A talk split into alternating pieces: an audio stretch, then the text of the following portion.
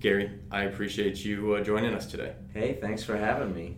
So, I want to start our conversation uh, with your transition because your original background was graphic design. And Yeah. now you're working with high level CEOs across the country and helping people develop major companies. Yeah. So, how did that pivot happen in your life of you going from a graphic designer into somebody running a company? Yeah, so uh, my whole career path has been I planned and God laughed. That's that's the way I look at it. Um, I was brought in uh, and targeted actually by a business development uh, guru out of Richmond, Virginia, uh, that had been with the Martin Agency, Stuart Sanders, and um, he was working with the guy that became my partner, and he was in a financial, uh, a very bad place. You know, basically, he could have gone bankrupt at that point. It was it was that dire, and uh, so the formula was find a hot hot shot, give him uh, equity in the company, turn it around. And go. And I had no experience in turning around a company Okay. whatsoever. Um, but the reason that they had targeted me was I, um, I, I had a good design reputation, but I was also uh, able to build relationships with our clients, which were oftentimes CEOs or the heads of marketing of a Cessna aircraft or somebody like that. I was a relationship building guy, not just a designer, Right. and so that was kind of the formula, and so that's what brought me in. And uh, within nine months, we ended up turning this company uh, by just doing basic blocking and tackling, treating people right, doing what you say you're going to do, and then a little bit more, and uh, really trying to serve versus be served. Right. Yep. So. So you touched on developing relationships, and I want to continue on with kind of your story. But before that, Yeah, that's a theme with your whole background, right? And Yeah. and they chose you for that. That's been something that has come to you, and you've seen value in it. Yeah. Is there something in your life, in your background, that kind of clicked for you as far as, hey, relationship building, networking, whatever it is, is important, or was that just a kind of a natural transition for you? Um, you know, I just find myself uh, fascinated with people.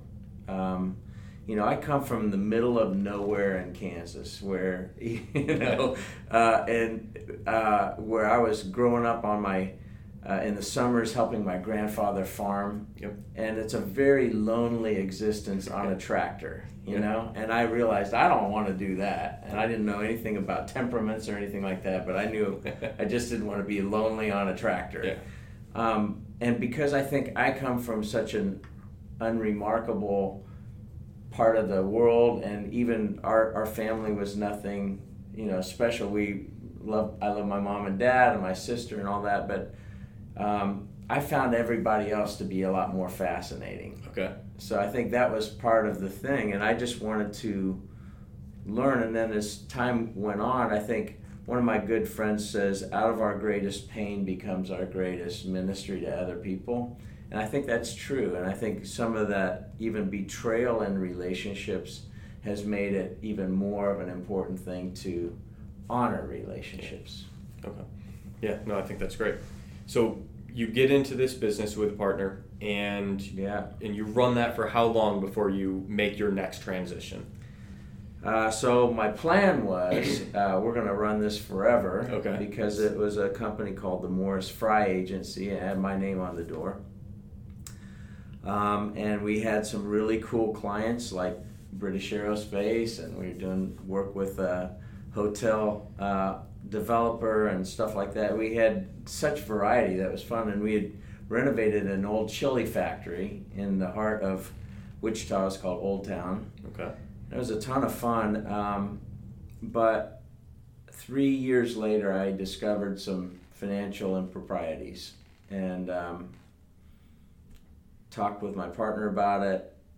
Found out that things were going to change, and then I found those again. And so my choice was, what am I going to do? And I, I didn't want to hurt him.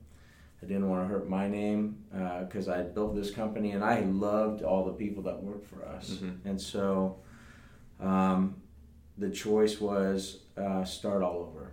And that's what brought us to Charlotte, North Carolina Okay. In 1994. All right. And and then shortly after being in in Charlotte, you uh, started working at Bank of America, and you had a, a pivotal moment in your your Yeah. business career. Then, um, can you tell us that story? Yeah, so um, I think the best leader I've ever worked under is um, one of the top female execu- executives still at the bank. And this was under Hugh McColl's era of Yep. uh, leadership as CEO. And um, I wrote about this actually on LinkedIn, and we had uh, that was uh, a, a post that went viral and had about 8 million people watch or read this 1,300 character post. Right. Um, but I'll never forget that day and that moment. And it was a one hour conversation with my boss. And basically, it started with uh, she shut the door in her office and she said, Gary, welcome to Nations Bank. You know, we're so glad to have you. And um, she had a reputation for being tough, but really fair, really bright, Mhm. and a leader uh, and a proponent of her people. And so she said, hey, here's what we stand for do the right thing, teamwork and trust, and have a passion for winning in that order. And she gave me an explanation of what that really meant. And she said, My job, Gary, is to make sure that Hugh McColl knows who you are. And she made good on that. And she said, When you build your team, um, basically all communications were going to be running through me and my team into the Midwest. We had just acquired Boatmen's Bancshares, which was an 11 state region. Um, and she said, when you build your team, she said, my job, your job is to make sure I know who your stars are. Just like her job is Just- to know exactly. is for Hugh to know so she's modeling the behavior. Yeah. and she is expecting me and she set the guidelines and here's the measures of success and she said make sure that you hire your hire your replacement. Never be afraid to be the dumbest person in the room. That was never a problem. But she set the example. I mean she was a duke mba i mean she's really bright but was never pretentious never above. And she would always ask these really great questions. And, and so she said you know that's that's what we expect. And then she gave me also some nuances about nations bank and some things about mr mccoll and she said you know he will walk the halls he loves to be among the troops and so it, don't be surprised if you see him and if he asks you a question and if you don't know the answer don't fake it you know Yep. and always raise your hand like there will always be problems raise your hand early if you made a mistake. We're, our job is to help kind of keep you out of the ditches, but just own it fast. And I like think about that. That is so powerful, and so I've really tried to um, maintain that, and and even the power of core values. I really learned that at, at Nations Bank, and some people may not have had the same experience that I did, but man, I loved it. I called us the polite Marines. I mean, we hired and fired based on those core values. We were expected to do that, and we we wanted to run through brick walls. They they hired people that fit the uh, you know that fit that model and that uh, embodied those things. So for me, it was an un- unbelievable experience, Yeah. and we we worked hard. We ran hard. Um, we I learned about the difference between consensus and uh, getting commitment. You know, when we would have a meeting, uh, and as we were growing, I mean, you think about it, we went from eighty thousand employees to one hundred and sixty thousand in two years. That's tremendous growth, Yeah, and that's a lot of stress on management as you're you're going through that. And my boss would often say, Gary, um, go home, be with your family, because the work was just overwhelming. I mean, I just couldn't see digging out. And she said, don't lose your family. You know, this place will never recognize the fact that you're gone. You know, it will never even say thank you. But don't lose your family in the process. I mean, things like that, which were amazing. Um, but we wanted to win for each other, and uh, we actually enjoyed one another, and and and it crossed political ideologies. We didn't, we weren't concerned about those things. We were we were concerned about having each other's back and and making a difference, which it was a it was a great experience for me. How do you think such a large company, even at eighty thousand, right, being a major company, was able to maintain that type of culture where people could feel okay of going home and, and spending time with family and prioritizing what's most important to them? It really comes down to the leaders. I mean, you know, people don't leave companies; they leave bosses. Right and my boss the, the amazing thing is is she didn't necessarily embody she worked crazy hours. And i felt like i needed to do that um, because the, there was just so much work. Right. Um, but the fact that she was kept prodding me and pushing me and basically shoving me out the door um, was a blessing you know? And so even though i worked lot of hours i would still be home for my kids' soccer games, and then I'd put them to bed and with my wife. But then I would work late again, right. just to try to keep keep up. Um, but I think it, it still comes down to management always sets the tone, and it starts at the very top of the organization. If that's a priority for the CEO, it will become priorities further down, or they will be ushered out. Yep. If you truly hire and fire based on those things, if they are just words on a a plaque or if they're just words on the website somewhere, they don't mean anything and they actually create cynics, I think. Yep. Well, and that's why I ask because it's easy to put together a nice mission statement or value statement, but to truly get so many people to believe and buy into that type of culture is unique. It, it's a it's a big deal. I was with a um, at, at, a seminar, I guess, uh, where a CEO um, and his coach, who's been with him for the last six years, um, was talking about core values in, in particular. And, and the amazing thing is this they were talking about the scaling up of this company. So this company will finish 100 at 110 million this year. Um, in 2012, they were 11 million. Okay.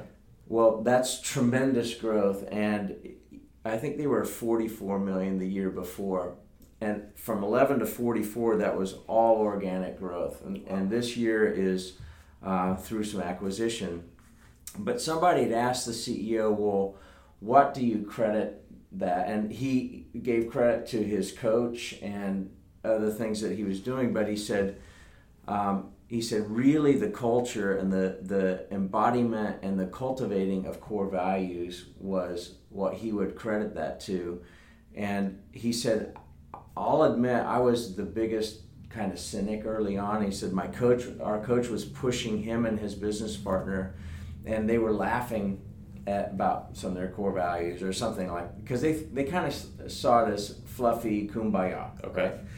And the coach, he's he's pretty matter of fact Jack kind of a guy, and he said, as you go, so does the company. And either you get on board with this and this becomes you you know important because it will be a differentiator for you. Because this guy this ceo very much a family guy that is a family business. Okay. Um, culture was and you could just see he he embodied a lot of good things you yeah. know. You you would want to work for this guy and he said that was a turning point. and he said i would absolutely say that has been mission critical and probably the most important thing for their success because what happens is when you cultivate it, the tribe starts weeding out themselves yeah. because they want to have people that work with them that become friends that they care about. And that's what I saw at Nations Bank and Bank of America because, yeah, McColl was a Marine, um, leave no man behind, right? right? Right. And and we wanted to win for each other. It was a, it was a sense of purpose that was greater than ourselves. Yeah.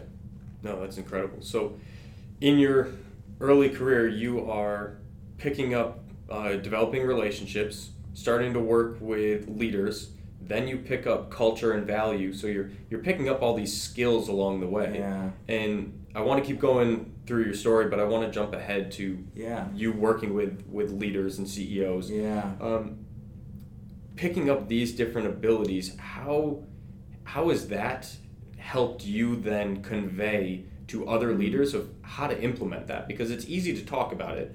Yeah. And you get, like you said, that one CEO that he was a family guy. It came to him. That's who he was naturally. But yeah. how do you take everything you've learned and find a way to help these other people that may not be in that same spot, help them implement that and have success? Yeah, that's a good, great question. Um, I would say that early on, at that first turnaround at 28, yep. this guy uh, was a consultant and a coach. And he was not inexpensive. He was 10 grand a day, plus first class airfare and good accommodations and coming to Wichita, Kansas. So it's expensive, yeah. you know, uh, and, um, and it hurt when we wrote those checks. I mean, when we're coming out of basically insolvency and, you know, it was initially a Hail Mary move. Right. then it became what what I learned from Stuart in particular was he became kind of our secret weapon, and he was in it, he was very expensive at the same. It, I found myself going, are we going to buy a computer workstation, which was uh, like a Mac Quadra at that time for one of my guys was twelve grand, or am I going to bring in Stuart, right, and for a day? But what I found was Stuart always gave us a great return on our investment. Within months, we would see multiple fold of, of, of, what that investment was. And it wasn't because he was giving us, you know, this amazing, you know, enlightenment, but he gave us courage and conviction and uh, a couple degree nuance from where we thought we were going to go, but we had confidence that we could do this. Right and we wanted to, and we won for each other. So that was kind of an early stage. Yeah, you experienced it before you delivered it. Exactly, exactly. And so um, one of our clients says it's hard to read the label when you're inside the jar. and it's so true. We get in our own little mind blender of all this stuff that we have emotions, what if scenarios, and we just need somebody on the outside that's not in the torrent of the blender yeah. to be able to go, time out. You know, I'm seeing this. What about this? What about that? So I've seen the ability of that, and, and having run four companies, done a couple turnarounds. Um, when you're the CEO, you're the president of a company, it's very lonely. Especially, um, even if you're running a publicly traded company, which I haven't done, I've worked for some yeah. of those guys. Um, it's a very lonely place, and you, pe- people go, well, "Why would it be lonely? You got the cat, you know, you got the world by the tail." Not necessarily, because it, you can't go to your board and ex- it, like really let your hair down yeah. on everything. Well, why? Because I don't want to show weakness. I know guys that have been thrown out of their own companies that their father started because their board he they he let down his hair too much with his board, and then they ousted him. Yeah, like that's a right. scary place. You if you let your hair down too much to your own management team when things get rough, and things do get rough, you don't want them to bail on you, right? And you don't want them to sh- shoulder the the burdens of that. And then if you do it with your spouse, there's only so so much that they can take. Yeah. They're I liken it to you know my wife has been in the passenger side and passenger seat as we're careening down a mountain with no brakes and I'm driving and I'm terrified but at least I got the wheel. She's just along for the ride and she's yeah. still in the same so what are you going to do? And I so I believe whether you're using a coach or you've got mastermind groups, I'm in four different mastermind groups. Why? Because I learned something from each one of these guys, right? So I think we need to be able to get out, uh, get outside of our head. But I think because of the things I've experienced, I've experienced some really amazing wins, and I've experienced some crushing blows. And I think if I can help somebody else, you know, and I'm working with a fair amount of guys that are younger than me that haven't necessarily seen some of the same things that I've yeah. seen but I can at least provide perspective. And the other thing that I would say is we offer a framework that is actually proven. We, we don't um, cookie cutter and make somebody go through a mass, uh, you know, assembly line. This is how we do it. Right. There are programs that, that are very formulaic like that. Um, but a lot of these things and things that we use from Rockefeller's habits as he was scaling his companies, these are um, kind of bonehead simple, but oftentimes the bonehead simple are the things that are missed. I mean, you know, look at um, Vince Lombardi. Every year he'd start and say, Gentlemen, this is a football. He would go back to the basics, and yet he was an amazing coach. Yep. I think because a lot of times we want to move on past the basics and yep. we want to do advanced stuff, but if we fail to do the basic things like treat people with respect, do what you say you're going to do and a little bit more, honor your commitments, those kind of things. It's not sexy, but that's the stuff that makes the difference. Right. That's not the fun stuff. The fun stuff is is putting a whiteboard up and coming up with these cool ideas and unique strategies. Right. But none of that matters if you don't have the foundation. Yeah, and if you can't implement, if you don't have a good team right. that that is working well together. So we do a lot of stuff with Lencioni's five dysfunctions of a team, you know, and mm-hmm. how do we build, uh, you know, vulnerable trust, you know, with one another and build through to where you're actually making the, the needle move together. Um, that's that's winning for me. Okay. Winning together. Yeah. So. Yep. Not being an on an island, but having people to share it with. Yeah, and there are people that do that really well. Well, I'm it's different personalities, guys, right? Yep. Yep, absolutely. Yeah. So you use the analogy of, of going down the, the curvy mountain with your wife, and so I want to now backtrack to uh, an experience that you had um, after Nations Bank, after Bank of America, yeah. um, that took you and your whole family for, for a ride, to say the least. So yeah. can you go into that and share that with us a little bit? Yeah. So. Um, I had invested in a private equity firm in 2004, and I, I really loved it. And one of the reasons that I did that is I was approached by the founder and at the time the guy that would become the CEO of it. Um, and having been through some betrayals in my past life, um, I, I just felt like I was alone you know, in okay. some of those things. And I found out, oh gosh, there are other men and women that have been through similar things. And just to be able to be part of a group like that was kind of meaningful. So that's what attracted me. And then as they were acquiring, they were getting ready to acquire a number of other companies. So basically behaving like a fam- multi-family office to okay. 300 ultra high net worth families. And one of the things that I had been pounding on the table, I was on their advisory board, and I said, uh, and I knew that the founder was very guarded about this list of people that were in the group. Okay. So, and everybody to come in the group, there was a significant investment that had to be re- made. And so that, yeah, there were financial hurdles, but the most important things that for him was you know, high integrity, low ego, a willingness to help other people with no strings, those kind of things, because uh, that's how we kind of mitigated our risk. And it was a beautiful model. I mean, it, and the people that were attracted to this were amazing, but they were looking to start acquiring um, uh, broker dealers, uh, insurance strategy firms, etc., that served these ultra high net worth families. And I said, man, you've got to be really, really careful about acquiring in, in the acquisitions because what I had seen living through a lot of acquisitions and three huge acquisitions at Bank of America right. was it appeared to me that cultural compatibility was never part of the due diligence on the front end, right. but it was the first thing that created a problem after the deal was done. First thing. Okay. And um, and I had even done work with Daimler Chrysler years later in 2000 uh, yeah 2000 2001 when i was doing work with them and i was like wow the culture differences between chrysler and mercedes and daimler benz amazingly different right and I thought at that time, well, I guess you get so big, you just slam these things together and it's just going to work. Well, years later, it blew apart, and, and there are case studies on it, and it had everything to do with culture. So I just said, listen, you got to be really careful on, on that. And they said, well, would you come and help us and be part of that too?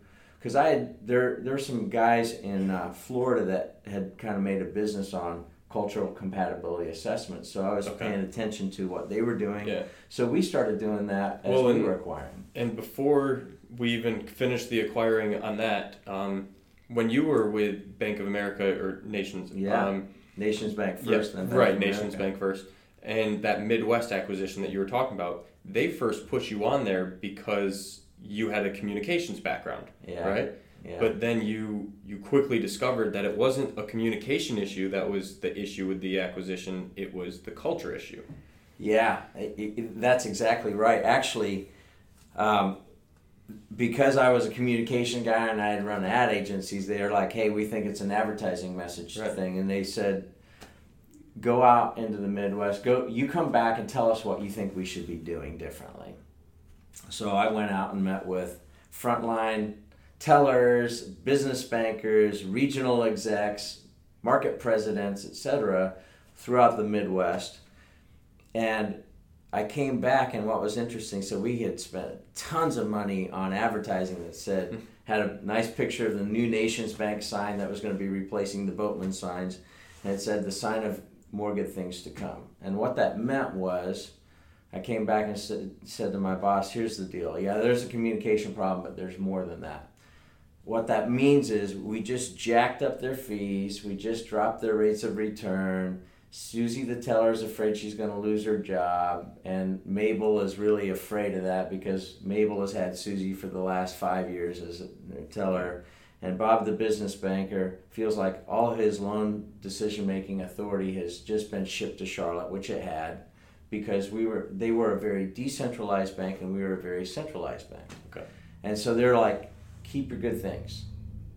So I said, yeah, there's a communication issue, but I said, Helen, the bigger thing is is the culture is really thick in Charlotte. Like I knew from my first day with her what we stood for. Yeah. But what I found was the further you got away from Charlotte, even though we had some loyal soldiers who had worked for McColl that were had been placed out into the Midwest, the message wasn't really getting down to the front line that man, you're really empowered to do the right thing. I mean, you think about that. That statement alone, do the right thing, you can have feet thick of standard operating procedures Right. that you can completely shove aside. If you just ask this question, what's the right thing to do? Yeah. You know, in, in the light of morality, in light of the law, etc., you're given tremendous freedom and responsibility with that one alone. Yeah. And so I said, they, they don't under, they don't understand that. And I, she said, well, what do you think we should do? And I said, I think we ought to take a page from what the Ritz Carlton does. They have an amazing training program, Yeah. and they have these credo cards that they they do Yep. stand-ups every day with their people, and they go through various parts of their credo card. I said, actually, I know that we've got our core values. We got our customer experience defined because Helen was actually one of the architects of that. We knew what our mission was. We knew the kind of brand promise that we had Mhm. but they were on different decks all over the the, com- the company Yeah. and i said what i think we ought to do is we ought to put those things together like a little wallet card but only if it's used as a dialogue facilitation tool the way that you did it with me only you didn't even use a card you just had it in your, your head Right. but if we use that as a one-on-one conversation Mm-hmm. i think it'll make a difference but if we don't do it that way let's do not print these cards because it'll be worse. Yeah. It'll just create more cynics, more like oh marketing crap from Charlotte, Right. and and that was part of um, a, a turnaround that that the numbers moved faster than what they thought they were going to, which was amazing. It wasn't just that. But I think having that dialogue and understanding where people understand, hey, they're empowered, Mhm. and then we started having a few people getting cr- crystal hand grenades out in the Midwest. There was one guy in particular, so the, the lore bubbles up to McColl. Day one, switch from, you know, you're switching all the land, uh, the logos and the brands and that Yeah. sort of thing, right? There's a snowstorm, and evidently FedEx truck can't deliver the stuff or whatever. I don't remember. So one of one of the guys that would have been, you know, my stage or below ends up renting a, a truck and drives through this snowstorm to deliver. So may, everything is delivered on day one. Yep. Well, he, he didn't have the authority to go rent that truck. He did it on his own, and you know he he wasn't an SVP. He was I don't even know if he was an AVP. I don't know, but the story of that guy and what he did made it all the way up to the chairman. Yeah. He got a he got a crystal hanger, which is really cool. He answered the question of what is the right thing to do. Yeah, Yeah. exactly. So so yeah. So I know I took you off on a tangent, but no, but that's but great. that background. Now you're fast forwarding and you're advising on acquisitions, and you've got that experience that you can Yeah. relay. So Yeah. so yeah, let's jump back into that because going through different acquisitions, obviously we have business owners that are listening and they go through acquisitions. So yeah. I just wanted to highlight that story before we kept going because I thought it was important. Yeah, so um, that's a huge passion of mine because it doesn't take that much. What what we ended up doing is we facilitated. We would do a day and a half facilitation between. Yeah, we, you, the CEO is always going to do whatever the CEO wants to do. The numbers, you know, they they see a market gap, they see whatever, but my my point to our CEO um, and other leaders on our team was let's just make sure we know what we're getting into and we've got a very high risk tolerance uh, uh, eh, we had a low risk tolerance but we had a high risk factor if we bring in the wrong group because the people that we served were owned major league baseball teams they they some of them were very notable and they were all wealthy Yep. they're all targets they can't trust anybody for good reason everybody's always trying to pick their pockets so i'm like we have to be really careful about who we align ourselves Right, because you can't disrupt the dynamics that are already there. Right. Because that's a big part of the attraction of what you guys were doing. right? Exactly. We'll destroy our own company by the wrong acquisition. Yeah. You can have the numbers work, but you bring the wrong people that are mercenaries or whatever, not treating people the way that we would want to treat people, it'll blow the whole thing. Yep. So that was the deal. So what we would do is we get the management teams of both companies together, and I would facilitate what what's a the first hundred days look like, and get down to the nitty gritty of okay, so we got duplicate roles. Who's going to take this role from this team, and what what's going to happen to you? Yep. I mean, those are hard questions. Right. We had to do it at, at the bank every time we had an acquisition. We always had multiples of people that were doing our job, and Right. somebody sorts through. Well, what are you going to do? Well, that's what we did with the management team, and then we would do a thumbs up, thumbs down vote at the end of the day and a half, and and when we subjected ourselves to that, the acquisitions were amazing. But le- and you're still going to have challenges because it's like joining a family. You're not used to well, hey, we we always cut this end of, of the ham off. You know, well, we never do that. Does it really matter? But you're going to deal with some of that. But if you understand the heartbeat and you've clarified here are the roles and this is how we do things, hmm minimizes a lot of that stuff. Yeah, yeah. No, that's that makes a, a ton of sense. So so now we keep moving forward, and and let's talk about what you're doing now of actually working with CEOs, executives, helping with growth, helping Yeah. with team leadership. Um, when you were 28 and you first experienced bringing this guy in, which is very similar to the type of impact you're having now, did Yeah. something click back then of that you wanted to do what he was doing, or or did you just develop that later I, I hadn't really thought about that Okay. because really, honestly, I thought I'm going to run this company Yeah, true. forever. Right. That that was always my plan. Um, Well, and then, then- even in the private equity firm, I'm like, man, this is my home. I'm going to be with this forever. Yeah. Well, it blew up, you know, in 09. Uh, so you have to learn to redirect, you know, and you have to figure out, well, what am I going to do? And I always, I early on, especially after um, that first turnaround and just the betrayal and some of the things that we went through, I started putting together what I call a thrive and wither list. Right. So, um, and I've had to redirect my career along the way. I mean, you know, um, and so rather than saying, well, I'm a this, because if I just said, well, I'm a graphic designer, That was decades ago. Yeah. yeah.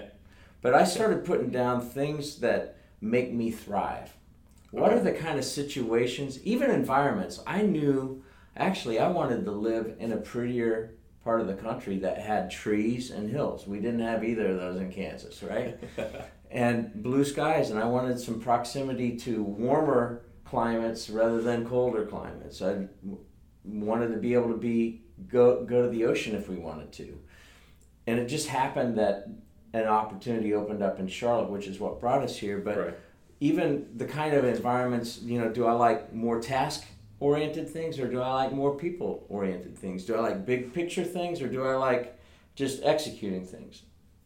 And then I also put down, and as I've gotten older, I've been in so many, I've been in two Fortune 100 companies, so that's really different than a turnaround, Right. you know, where you've got a few people.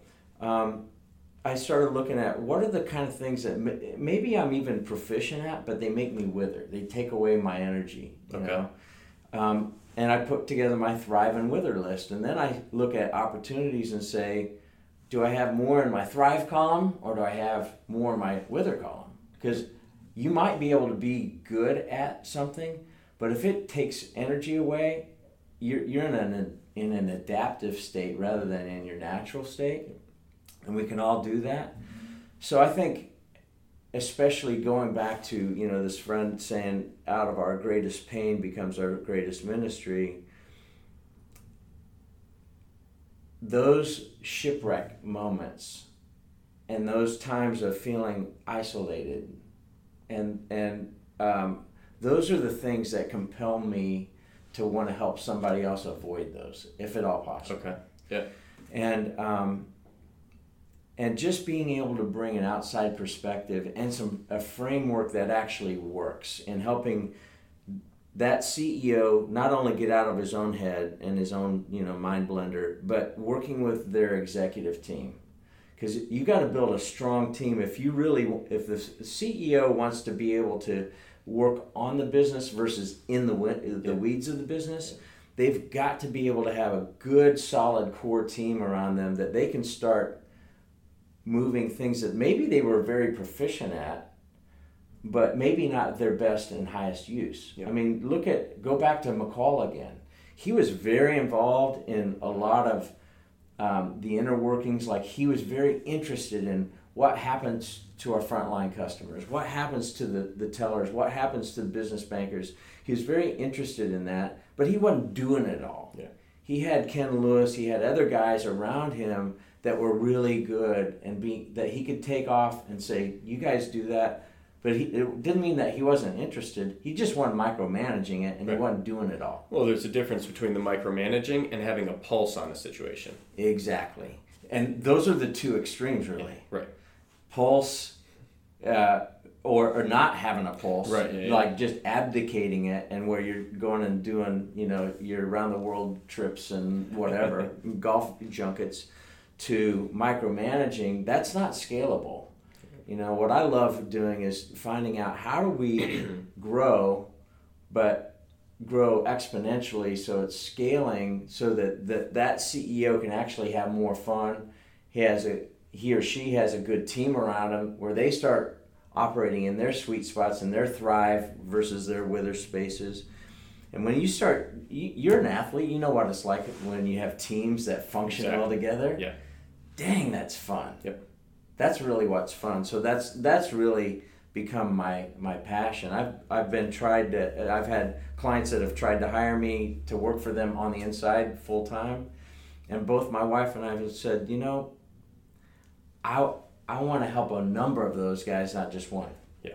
Um, because I think I want to. At the end of the day, I I want to work with ripple makers. I got to work under one of the best, at least in Charlotte, Mhm. Hugh McColl. I mean, he was a ripple maker. That skyline has his fingerprints all over it in Charlotte. And it's not just because of one man, but it's because he had a goal. He's like, I remember him saying, I want to build a, a place, I want Charlotte to be a world class city where it's a good place to raise a family and grow a business. And it's become that. Yeah, it really has. It's really become that. And it's like, those are the kind of guys that I want to work with. And I'm not going to work with a Fortune 10 CEO right now. I've worked with some big ones, some international ones, but the ones that I really like working with are these middle market ones. Yeah. That, uh, that thrive and wither uh, practice is something that everybody watching and listening should steal. That's a that's a really good. It's practice. so simple. Most of the stuff that we do is so simple, Oh, yeah. but it doesn't need just- to be complicated. Right. That's what. That way we can Im- actually implement it. Yep. And you can sit down in an evening and think about it. Right. Well, and and you had touched on the the energy that things take too. And if you're not, if it's not making you thrive and it's sucking energy, that's going to decrease motivation. It's going to decrease Yeah. your attitude, which then goes and affects uh, everybody else that you're around. Yeah. So so yeah, you're focusing on what's most important. Yeah. So. Yeah, and it does ripple effect, and it affects your family. Yeah. You know, I mean, li- listen, life is hard, and it's. I mean, it- you know, they call it work for a reason. They don't call it vacation for a reason. Yeah. But it doesn't mean that it has to be drudgery. I think it can be fun, and even the challenges. Listen, man, um, when when our private equity firm was blown apart and falling apart, we got welded at the heart. You know, I did with our board that said, Gary, would you help us kind of toe the line and just clean some of this stuff up? I mean, it was it was crushing for all of us. But man, we would run through brick walls for each other because we've been through fire together. Right. And there's a blessing in that. I, I, I work with one CEO in particular that a year ago, things were not looking good. They he had um, a partner fallout, some some bad stuff was going on, and I said, listen, your management team, those who stick with you. Um, and he's in another country opening up a, an outpost. He had moved his family to this other country. I said, man, that management team that's with you, anybody that goes through the fire and stays with you, you guys will be welded together. And and what's amazing is the last three quarters have been the best in their entire history. Yep. And they've been in business, I think, of around ten years, eight, ten Okay. years. Because they made it through the the struggles together. Yeah, and and they he learned to start entrusting the responsibility because he, he was now in another country. Right. He had to do it, and and the team like rose to the occasion, which was just an amazing thing because you go, wow. And it was a solid company before. They went through a really tough tough spot, and now they're just they're cooking with gas, and they they they're having fun together again. Yep. If you can get that team to have fun together again, yep. you know, You're right. Um, okay, so let's get uh, let's get pretty practical on a couple things. The Yeah. first one is you work with CEOs, different personalities, different situations. Uh, from all of that experience, what what are some of those traits, habits, things like that that you've seen from the ones that have the opportunity to become that most the most successful? Yeah, so we've actually been real purposeful in looking at uh, the, the CEOs that my partner works with, as well as what, what I work with, and the ones that are attracted. So here are the traits and the commonalities. Absolutely. One, first of all, they're coachable. And how do you know if somebody's coachable? Usually within probably 90 seconds, and, and that's almost, it happens frequently. The, the CEO will say when I meet them for lunch or wherever, they're like, I don't know what I'm doing. Like, ser- they actually do. yeah, they wouldn't be in that spot if they didn't. They're doing a pretty good job, but they start with, I don't know what I'm doing. So they've got humility. If you said, hey, what are you most proud of of your company? Culture is the first thing that they'll say. Okay. It's amazing. They are others focused. Um, then some other things that we look at. So they're they're lifetime learners. So you said you listen to a lot of podcasts, Right. which is what you do. These guys are podcast listeners. They are voracious readers. Most of them are just insatiable readers. They are most of them are involved with other peer-to-peer groups, whether it be Vistage, EO, YPO, etc. Um, most of them are very big in wellness and even fitness, which is really interesting. So Okay. they're Um, they've had athletics typically in, in their life. They may not necessarily be an all star, you know, wide receiver now or anything, but but whether them, you know, they're doing yoga or whatever, but they're they're into like I want to take care of this body and what I've been given. And then another characteristic is um, not all of them, but a lot of them have something, uh, an element of personalization and personal expression, whether they have a boat, they race motorcycles on the weekends, they customize ca- cars, or they collect this, this or that. But there's something that is like a little bit different. You okay. know, one guy has a whole bunch of different kind of glasses. You know, right. like it's kind of his thing. Um, but that's those are some of the the things, and they usually get stuck, and they're like, man, um, we're stuck in this one area. It, you know, or it feels like it's getting hard in this area. It's not as fun anymore. It feels like a job, and yet, and one guy. I asked him, I said, why have you been working with my partner for five years when my partner started the company? He said, well, I was running two companies, so he had, now he's running three all right. at the same time. And they're all, none of them are even remotely connected, and they're all decent sized businesses. But he said at that time, he said, all roads were leading to me. I felt like I was being crushed underneath the weight of my own company. Um, he was a logjam. He was a logjam, and he said, "Man, I can't imagine being on vacation more than a week because this these things are going down." And he said, if there was a way that I could have just cut and run, I would have. But he was financially bound to all of this stuff, and he just felt like he was suffocating. Okay. And um, so I said, so what happened? He said, I, I found Robert. He was specifically, he had read the book Scaling Up, or he had listened to the audio book of okay. Scaling Up. Um, didn't know Robert, but found him uh, f- from the web and said, um, I need your help. He said, 18 months into this gig, um, his his mother fell ill, and he had to extricate himself from the, both of the businesses for six weeks. Okay. And he said what was amazing is he said because of the stuff that we had started implementing, he said both of my businesses continued to grow without me, yep. and he said I knew I was free. Mm-hmm. And he said, Man, I have been so afraid of ever going back to that. And then he added another business, and he's still using all this stuff, and he wants to be super proficient in all of these things. So, um, Clockwork by Mike Michalowicz is another good one on that topic of if you're the keystone of your business and everything stops with you, then that's a, a recipe for disaster because something comes up like that and you have to step away, or even if you just want to get away yeah. for a week with family, if you're the keystone, you're not able to do that. It's it's a prison. Right. Yeah, and, and it's yeah. self created. It's a yeah. self-created prison, right? You put yeah. your you built the business to surround it where everything comes to you, and right. it funnels to you. So, building something to where it can run without a leader necessarily having to make the day-to-day decisions can lead to long-term success. Yeah, and it, listen, I understand how you get there. Ego and the need to be needed Okay. Yeah. I think that that drives a lot of it. But man, when you understand that there's freedom, and you can actually have control in the middle of that freedom by extricating yourself.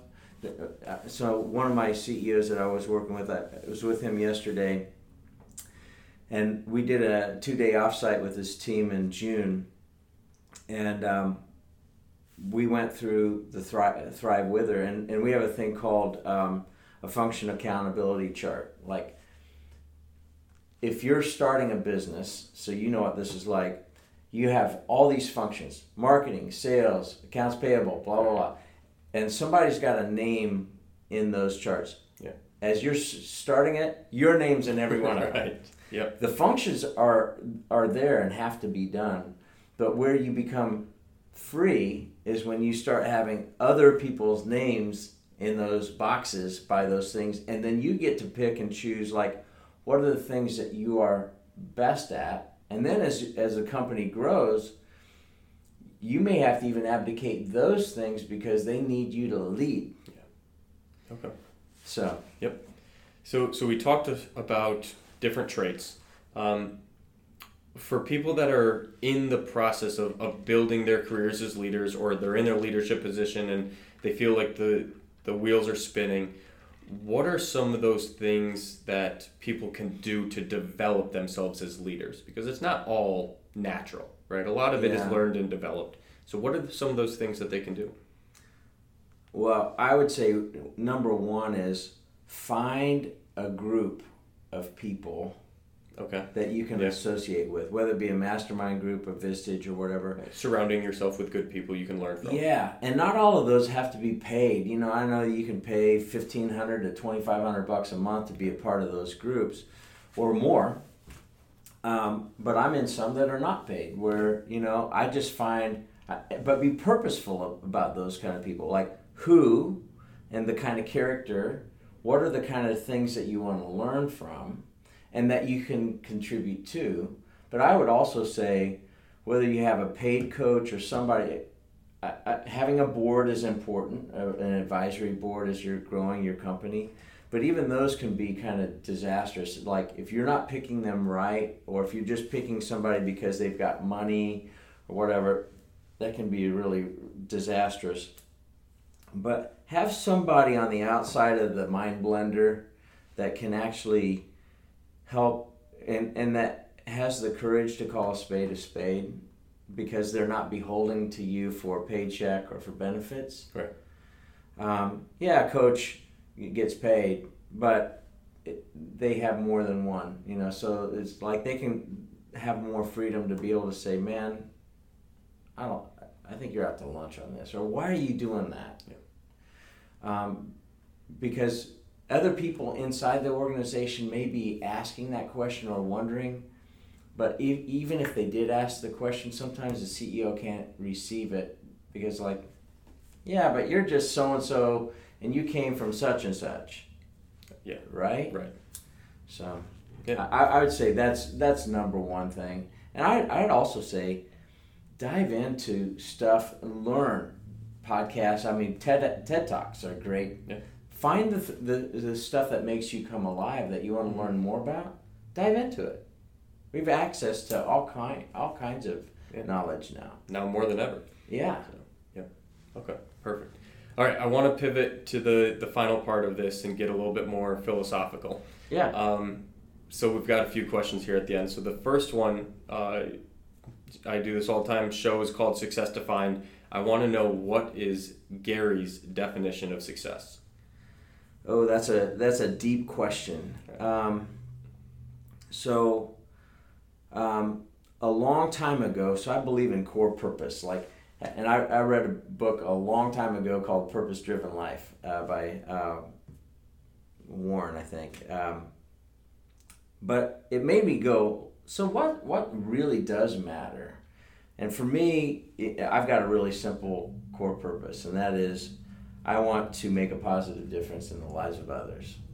Period. Okay. And so, my question to my wife and my kids and anybody else is like, am I making a positive difference? And if I'm not, then I'm failing. It has nothing to do with bank accounts. I've seen bank accounts rise and I've seen them obliterated. Okay.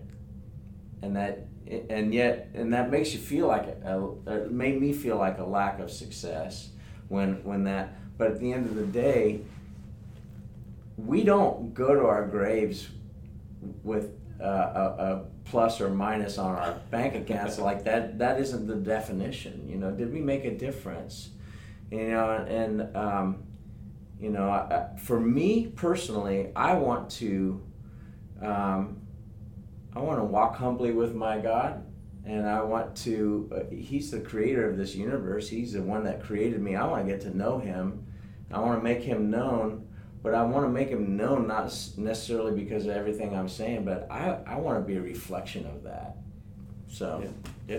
No, that's interesting. Um, okay, second one is what are some things that you do in your life that allows you to maintain a focus or prioritization on what's most important to you? Okay, good. That's a good one. So every year, I do I I review a, a career goals. Okay. And what's important for me, you know, everything from the kind of place I want to live, et cetera, et cetera. Um, so I do that. Um, taking care of this body is really important to me because I'm not getting any younger. None of us are. so, um, and I also know that I need an endorphin rush. So, um, making workouts a priority is a big deal, and what I'm putting into my body is a big deal. Not these vessels are not to be worshipped; they are just places. They're they're they're places where we can. Um, they're earth suits, and I want to make it last as long as I can. Okay. And I want to take care of it. So those are the kind of things that, that I do. But um, I also went through an exercise recently. So there's a great book I just finished recently called "Your Oxygen Mask First, and it's really for CEOs.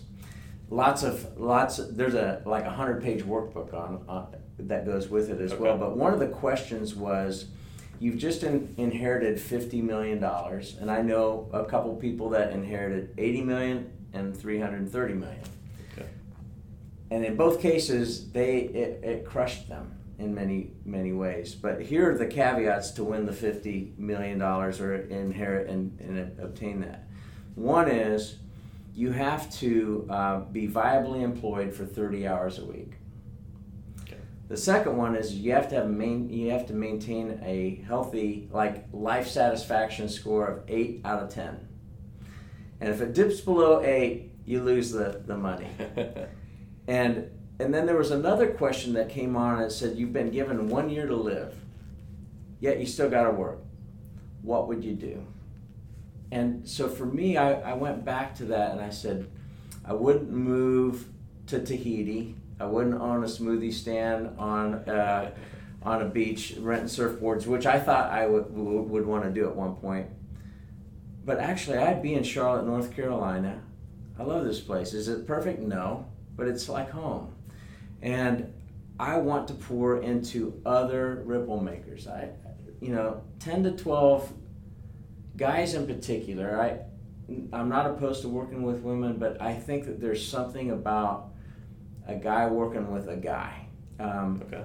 and um, and it also minimizes a lot of drama. You know, I'm married and I've I've been married for 36 years or for 35 years plus.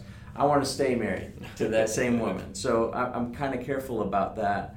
But I that's what I want to do. I want to pour into these other guys. If I only had one more year left, I want to make a difference in their lives because they make difference in, in the lives of many other people and this community that we live in.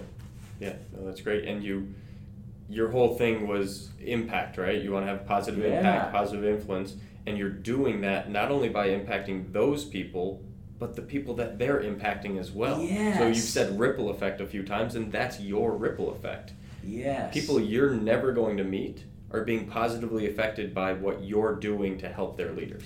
people that move into Charlotte today are being positively impacted by guys like Hugh McColl. Even if they never meet, it doesn't. It they doesn't don't matter. even know who that heck Hugh is. Right, right. And yet, things that he did that drove him, and he's not a perfect man, none of us are. Okay. But I admire that, and so that's what I want to do. Yeah. That's a great answer. Um, okay, two more here. Yeah. Uh, second to last one. If you had the power to change any one thing that you see within your life, personally, professionally, out in the community, whatever it is, what what is that one thing that you would want to change? I would say the one thing that I would do differently is I would have paid more attention to my wife's intuition. Okay, interesting. Can you go deeper on that? Yeah, because I would discount her thoughts and opinions on stuff because I'm like, well, you- you're not in business or you're not in this thing or whatever, but there's something to at least how my wife, and I think in women in general, I think they are, are in general more perceptive to character and those kind of things. She saw things in people and even partners of mine that I didn't see because I was putting together my checklist of Yeah. all this logic. No, this is how how it Yeah. fits perfectly, but she could see this, and I discounted that, and I think to my own um, detriment at times. Okay, yeah. All right, final one now. You and I are sitting here three years from now, just having a conversation. Mm. What happened in that three year period to where you can look back and say, that was a successful three years in my life? Mm. Uh, I would say that um, I continued on my quest to make positive impact in the lives of others.